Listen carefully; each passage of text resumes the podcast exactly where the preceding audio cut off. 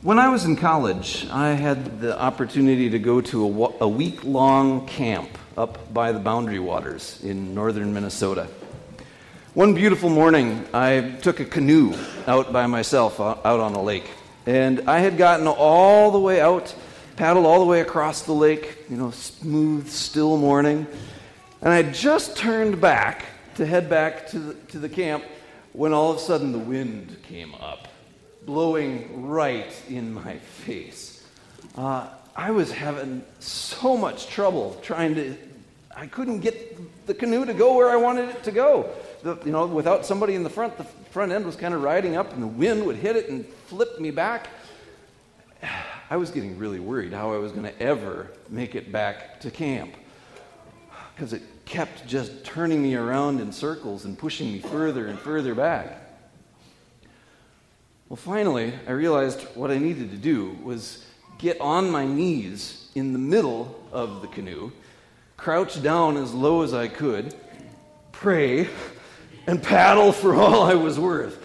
And finally, after hours, I made it back across the lake, back to camp, exhausted but relieved.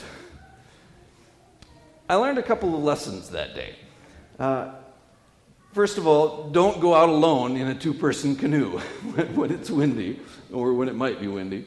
And when the wind is against you, keep low and centered, pray, and paddle.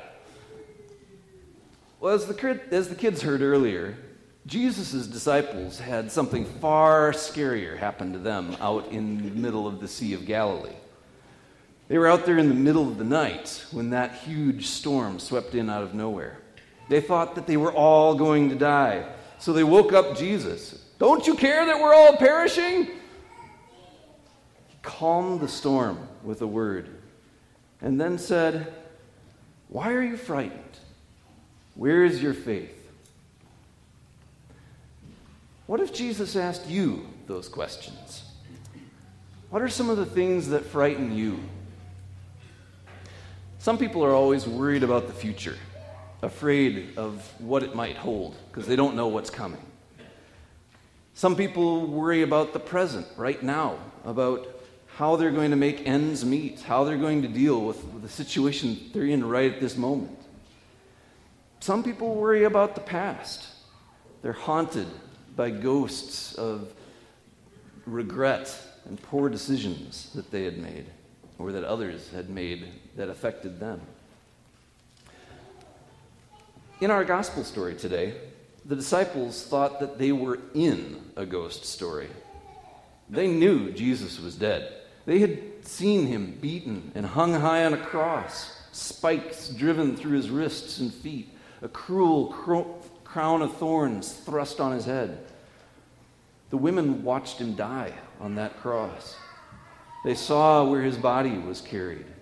They saw how the tomb was sealed and that there were soldiers set to guard it. The disciples were hiding in fear for their lives. Jesus was dead, and they were worried that soon they would be too. I'm sure they were filled with all kinds of aching questions. Why did this happen? How could God let this happen? We thought Jesus was the one. But now they're going to come after us too. They were so filled with grief and fear that even when others told them on the third day that they had seen Jesus alive, they couldn't bring themselves to believe the stories. Even when they saw Jesus standing right there in front of them, they couldn't believe it was true. Jesus alive? But we saw him broken, dead, buried. It can't be. Is this a ghost? That Jesus said to them, why are you frightened? Actually, the first thing he said to them was, peace be with you. And then they were still so scared that he said, why are you frightened? And why do doubts arise in your hearts? Have you ever been so afraid that you couldn't see straight? Have you ever been filled with grief that you couldn't see the open arms of the people around you trying to comfort you? Maybe you couldn't feel the everlasting arms of God supporting you because you were numb to anything other than your pain. Maybe that was what it was like for those disciples that morning. They were so wrapped up in grief and fear that they had forgotten Jesus' promises. They'd forgotten that he had told them that he was going to suffer and die and then be raised. They lost sight of God's promises. They lost faith in his faithfulness. We do the same all the time. We get so wrapped up in our own problems and ourselves that we lose sight of Jesus. But even when we forget, even when we become too wrapped up in our fears or anything else, Jesus does not forget us. God does not leave us alone in our fear. In the midst of the storm, and as we cower behind locked doors, Jesus says, "Why are you frightened? And why are your hearts filled with doubt?" When Jesus stood up in the boat, he spoke to the crashing waves and wind and said, "Peace, be still." And the storm subsided. In that locked room in Jerusalem, in the midst of swirling doubts and fears, Jesus came and said, "Peace, be still. Peace be with you."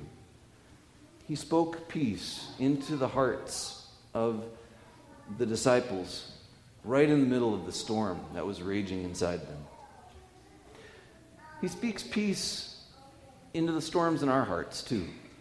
The times when we find it difficult to believe, especially when we're in the midst of deep grief or tragedy, when we lose a loved one, when we lose a job, when everything around us seems to be crumbling.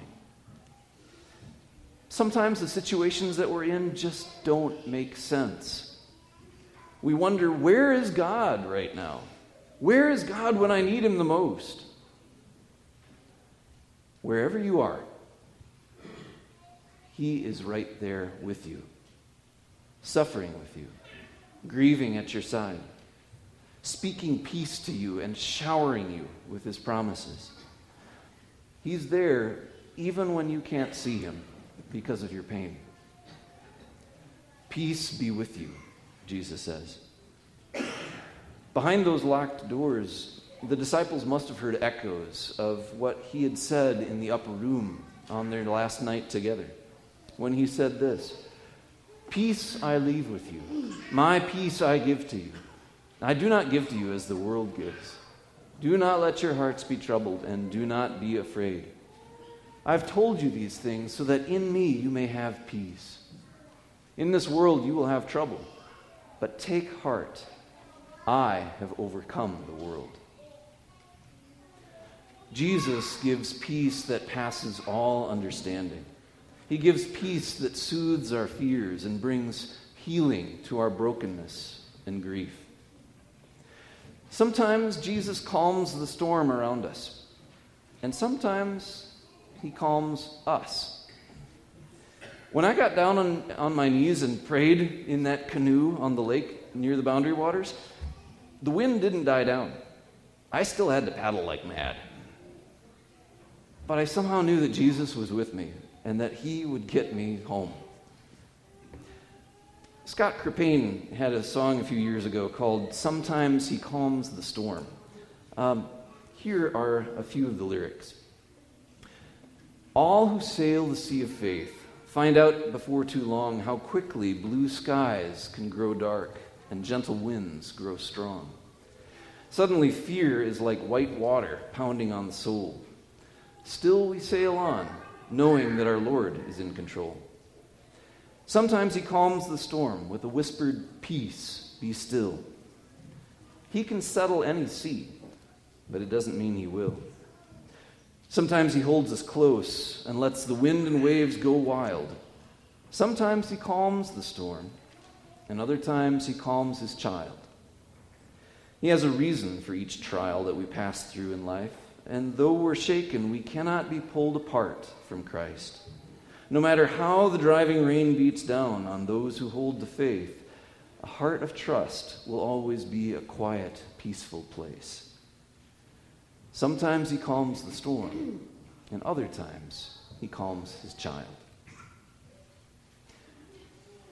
First John says, "See what great love the Father has given us, that he that he has lavished on us, that we should be called children of God."